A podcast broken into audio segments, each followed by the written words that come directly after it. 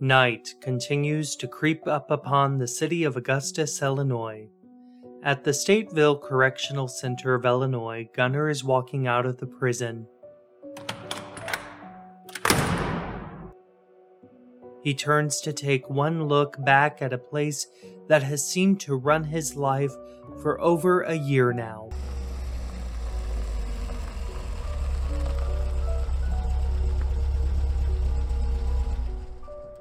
Gunnar turns around and squints as he begins to walk towards a car that is parked not too far away from him. The passenger door automatically opens as Gunnar hesitantly climbs into the passenger seat and buckles his seatbelt. Gunnar then turns to look over at the driver, which is none other than Andrew Rutledge. What the hell are you doing here? Andrew smiles and then begins to drive off.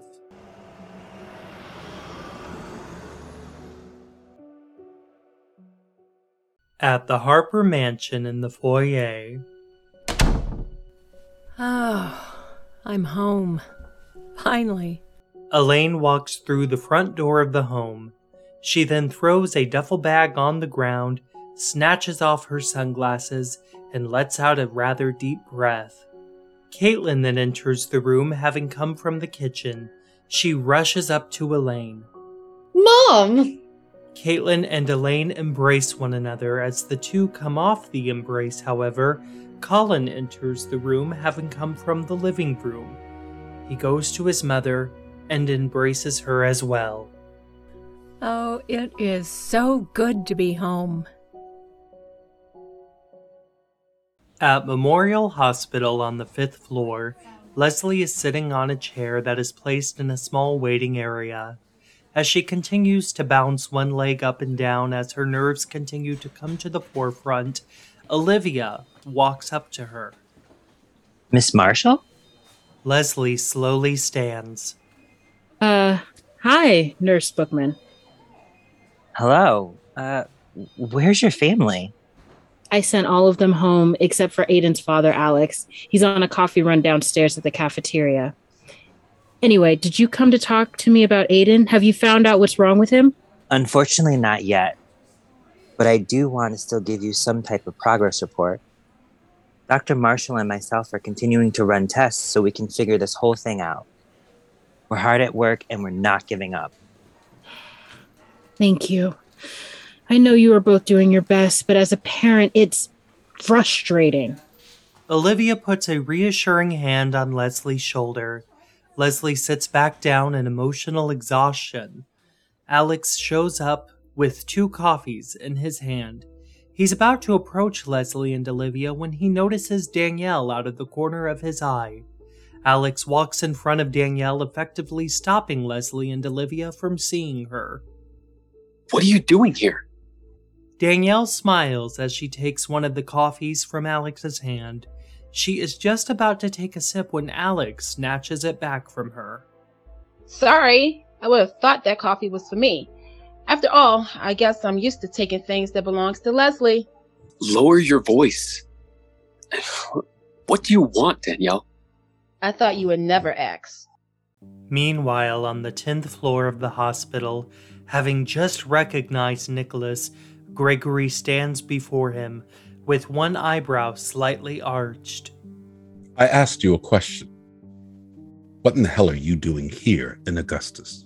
None of your business. Oh? Your mother terrorized this town. My family in particular.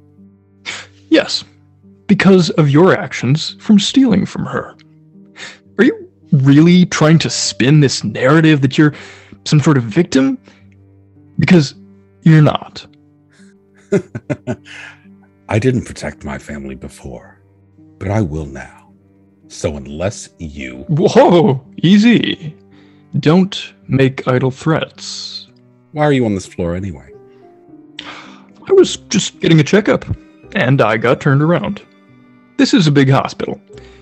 And I've only been in town for a few days as I get a business dealing underway. Well, I better get going. Bye, Greg. Nicholas walks off before Gregory can respond to him. He heads towards the stairs. Moments later, in a stairwell, Nicholas retrieves his cell phone from the breast pocket of his suit jacket. He then dials a number and places the phone up to his ear. Mom, it's me. Hello, my sweet son. How is life in Augustus? More importantly, has Leslie Marshall paid for her uncle's debts? Listen, Mom, the thing with Leslie isn't going well. Plus, her son is sick and in the hospital. Am I supposed to feel bad? Boo hoo, poor Leslie. It's called karma for how badly her and her family have humiliated me. Mom, I want you to take Leslie Marshall out. I want her gone in three days. You know what will happen if you cross me, Nicholas. I'm not above dealing with my son.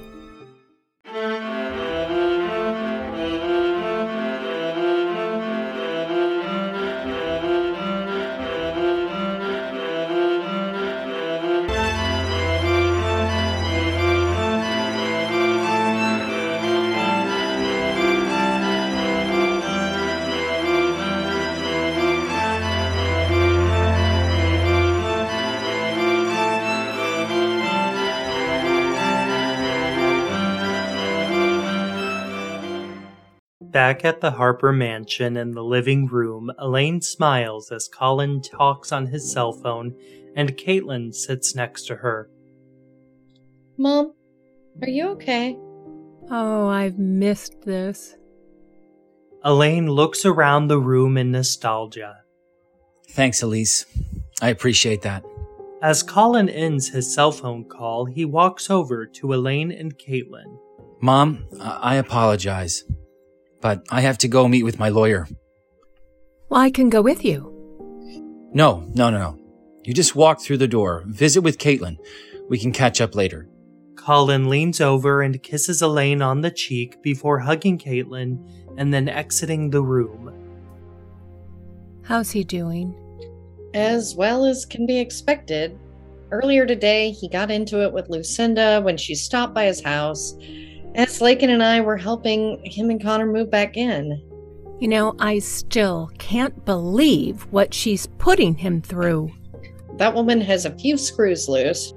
Yeah, I'd say so. And Detective Reynolds thought he had a lead in Emma's case. He found a button at the crime scene, and he was going to have it examined for traces of DNA. But the DNA turned out to be Emma's blood. So even though it came from a man's shirt, there's no way of tracing who the shirt belonged to. Oh, dear God in heaven. That that is just that's just awful. It is. How are you, though? Well, honestly, darling, I have never felt better. However, me getting sprung from rehab didn't come without conditions. Like? 200 hours of community service at Memorial Hospital, twice a week AA meetings, and only after all this will the judge wipe my record clean of that accident. Mom, you are very lucky. You know that, right? I know. You know, while I was in there, I never stopped thinking about this family for a second. I I know we're in shambles right now, but I'm confident that one day we'll be able to pick up the pieces. I hope so. I even thought a lot about your father in there. Do you know they're still withholding his visiting privileges? Do you miss him? Hmm. Every day. I I know that in the end divorcing him was the right thing to do. But well, the memories are still there. I do hope that forgiveness can happen on both sides someday. Caitlin smiles and then leans her head on Elaine's shoulder. Back at Memorial Hospital on the fifth floor, Danielle, you need to leave. I'm a journalist trying to report on the hot news of the day. My child is sick and his family is worried about him. How is that news? Danielle Frazier? Alex turns to reveal Leslie and Olivia standing behind him. Go ahead, Danielle. Answer his question. Is our son some news piece to you? I am genuinely curious to hear from Danielle when it comes to what garbage.org can do for our son. Les, take it easy. And I don't believe for a second that this fake journalist isn't exploiting our son for clickbait. Leslie gets closer to Danielle as the tension in the room continues to build.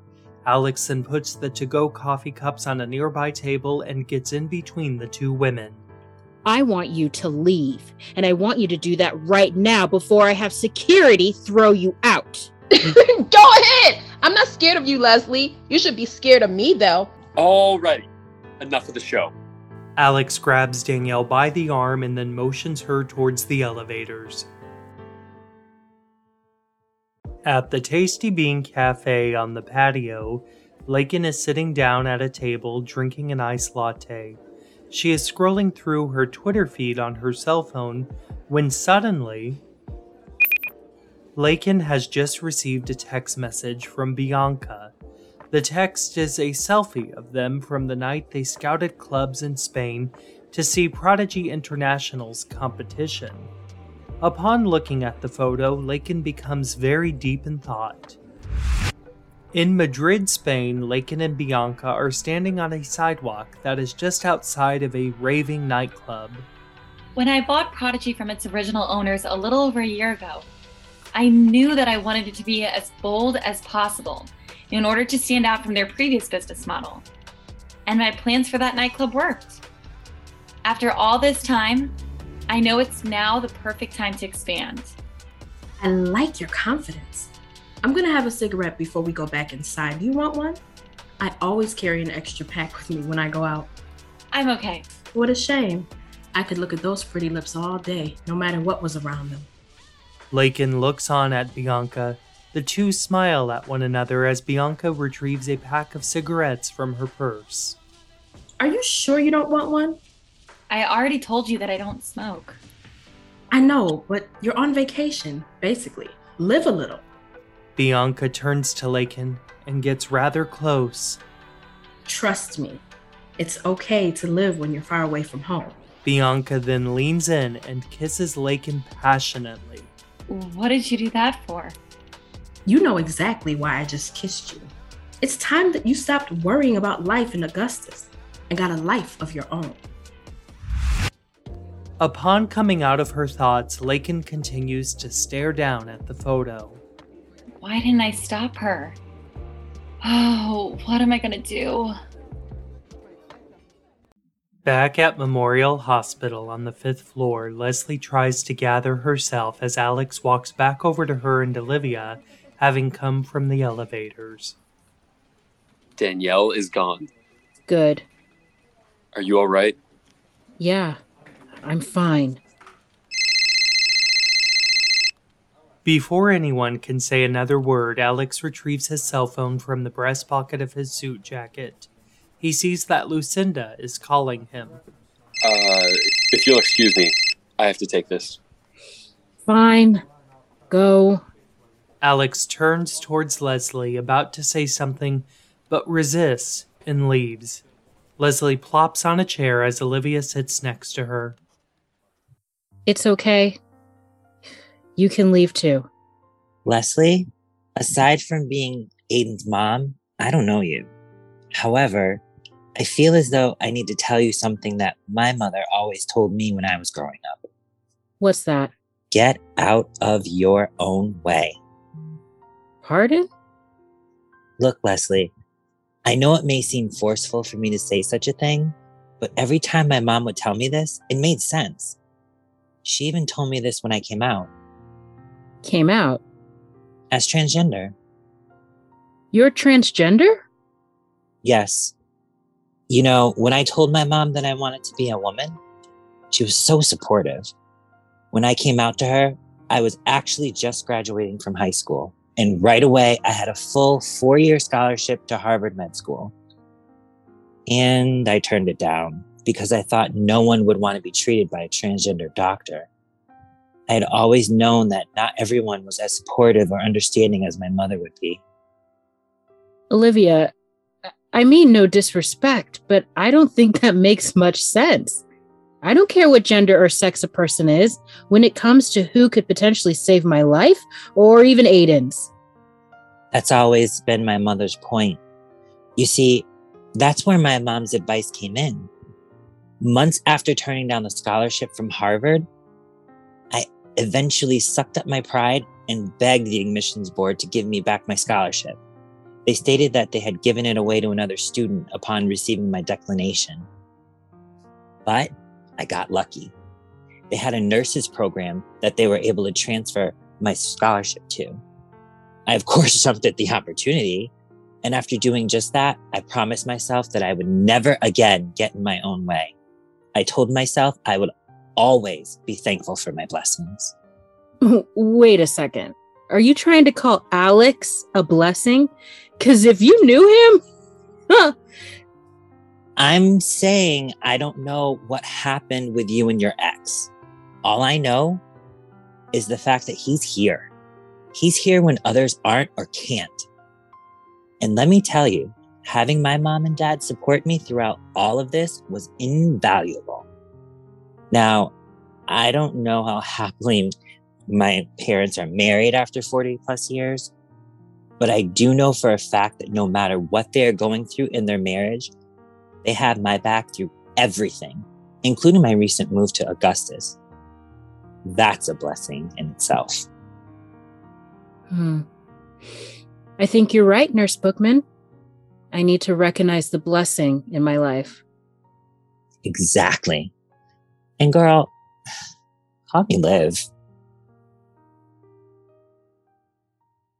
At the Augustus Police Department, Miranda and Stephanie sit next to one another on a row of connected chairs in a lobby area. As Stephanie lets out a sigh, Detective Reynolds walks up to the women. Well, Detective, nice of you to make an appearance. I'm sorry it took me so long, Ms. Williams. Look, I have a deadline to get to at my magazine. Miranda has a grandson in the hospital, so can we move this whole thing along? Certainly. Now, Ms. Markham, your home was broken into. It was just a broken window. No one was in my home and nothing was taken from it. Oh, all right. Now, Ms. Williams, you had a Mercedes that was. All my windows were bashed in. It'll be at least two grand to fix it. What exactly does this have to do with anything? Are you actually going to do something about what Donovan Aldridge did to the both of us? I am waiting for your answer. Well, you didn't let me finish. You see, I regret to inform you, ladies, that there is no evidence that points to Donovan Aldridge having anything to do with the bashing of your car windows, Ms. Williams. And your window being broken at home, Ms. Of course. Of course, you don't see any evidence pointing to him. He has been a fugitive for how long? And yet, you detectives have just been sitting back and enjoying a donut or two as he runs around this town practically incognito. I'm so done with the BS. Stephanie stands and collects her things. Miranda does the same, as Miranda also reaches into her handbag and retrieves a business card. Detective, please do not hesitate to call me if anything changes when it comes to you getting evidence on that awful man and these crimes. I will. Stephanie and Miranda walk off. Moments later, the women enter a hallway. That detective is more dumb. Knock it off, Stephanie. Excuse me? That's enough. Enough about that silly detective. It's time to get down to business. Donovan is clearly coming after those who he has felt wronged him. We know that you're at the top of that list. In the meantime, however, he is going to come after everyone around you. He will not stop until he has won. Miranda, what do you think we should do? I think we should team up to beat Donovan Aldridge at his own game. At Alex Bennett and Associates in Alex's office, Alex fully enters his office as Lucinda turns around in the chair behind his desk. Hello, Alex. So, what was so important that you had to pull me away from my son? I know you know that he's at Memorial Hospital right now. I'm well aware. I'm sorry, by the way. But I also want you to know that your son is all I have been thinking about.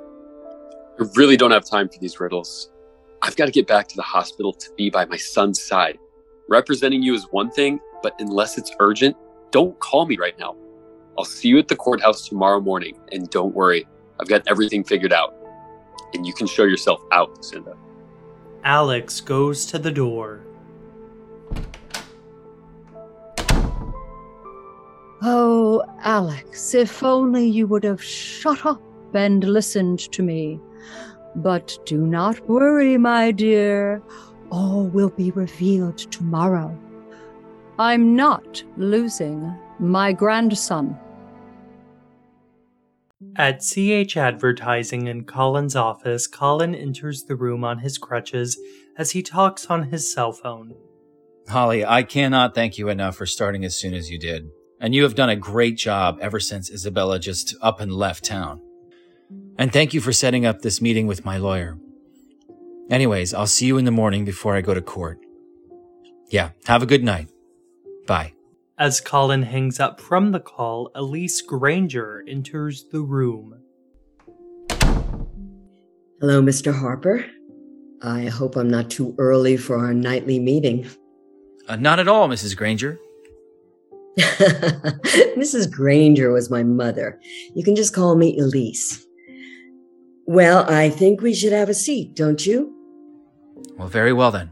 Colin and Elise sit across from one another on the office sofa chairs. Colin puts his crutches to the side. I hope you're getting better and better when it comes to your physical therapy. The judge will love to see that you're such an active person that has a willingness to fight when things get tough for you. I guess you're right. By the way, I do not mean to be curt with you. However, my mother did just get home from a rehabilitation stint, and I do have a friend with a kid in the hospital right now. I would like to check on said friend. I completely understand. Elise opens up her Louis Vuitton briefcase and shuffles through some papers. She then retrieves a file. Okay, so let's talk about your mother's rehab stint for her alcoholism. How do you know it was for? Colin, I'm going to be very frank with you. Custody battles aren't like neighbors arguing over bushes and property lines. This is going to get dirty and personal, very personal. Your mother coming home from rehab, your father is in prison for rigging an election, your maternal aunt is a previous drug user and stripper, and your sister is a lesbian who was exposed in a very secretive relationship with your family's rival. You yourself was stood up at the altar by someone you've been involved with since your high school years. Do you see the messiness among the blurred lines of everyday life? Can you please leave my family out of this? Colin, this is all going to be brought up in the courtroom. You have to be prepared for your history, every bit of it that has ever been in a newspaper to be brought to light. Colin sighs as he sits back in his chair. He holds back tears of frustration before leaning forward. They can come after me or my family. The courts will see through it. I guess they can drag me through the mud and rake me over the coals if it means that I have a fighting chance for keeping my son. I do not give a damn what it takes, but let me be clear. I can't lose my son. He's all that I have. He's the only good thing that I've ever done. I know that, Mr. Harper, and you do not have to worry about a thing. I am going to go into that courtroom swinging tomorrow morning Alex Bennett and your mother in law from hell will not know what hit them. We have a lot of ground to cover before tomorrow morning. And I know you want to get home. And I know you want to tend to your friend, but. No. Let's get to it. That's what I like to hear. At the Bay Ridge Hotel in the lounge, Isaac and Gregory sit down at a table. Both men have a glass of scotch in hand. Should probably be getting back to the hospital soon. Agreed. But I desperately needed to speak with you. Oh? What's so important, brother? First, I want to thank you for showing up for the family at the hospital. It meant a lot to have you there, even though I know you were going out of your mind the moment you and your son came face to face. Now, I want to take the time to apologize to you. Even after I brought Dominique to town. Even after all of the other things I've done to you. Well, this goes further than that. I'm apologizing for how we grew up. I wasn't nice to you. In fact, I was downright juvenile. Even when we were both in college, I kept calling you a loser, all because Dolores and I had our lives planned out. And you were more of a, a free bird. Gregory, maybe if I had been a better brother to you, you would have come to me when you had money problems. Wow. You really think you're the main source of my problems, don't you? Well, listen up, big brother. You are not why I did what I did. You are not why I was a bad husband and a crappy father. Because that blame lies on me. And my time away has helped me realize that. You know, I visited Pamela while I was gone. She's remarried and she has this gorgeous beach house in California. She's learned to love again. And it helped me to realize something. I don't need anybody to apologize to me, not even my son. I know I have to take ownership of my past. And I just hope that mom and dad are looking down right now and they can see how hard I am working. I am working, Isaac, to change. Gregory, they would be proud of you.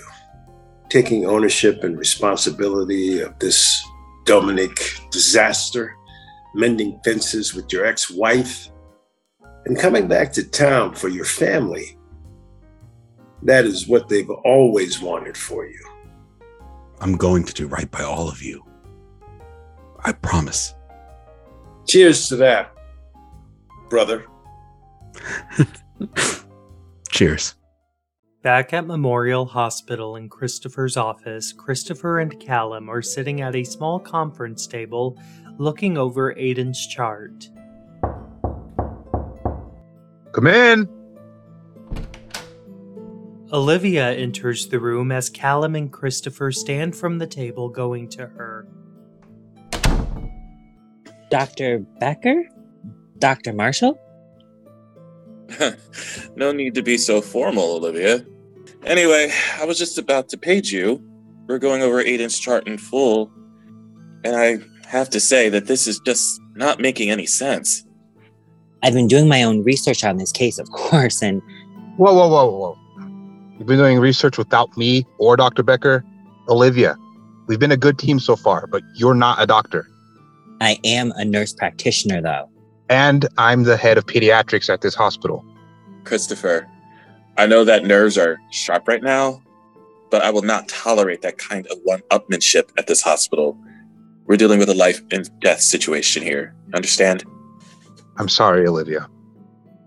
I guess I'm just taking this all a little too personal.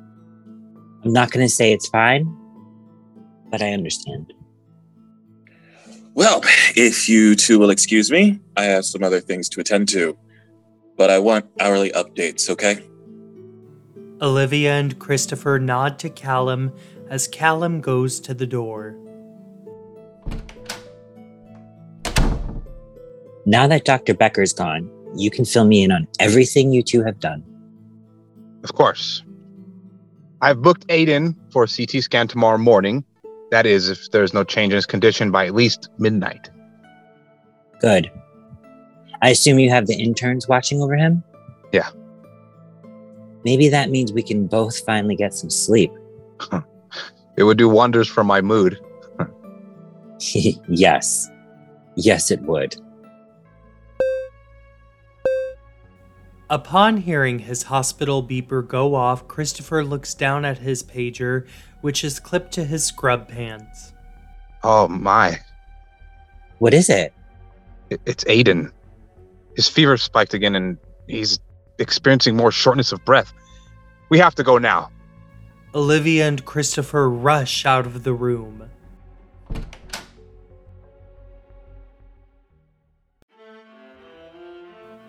This has been the Indie Series award winning drama Forever and a Day.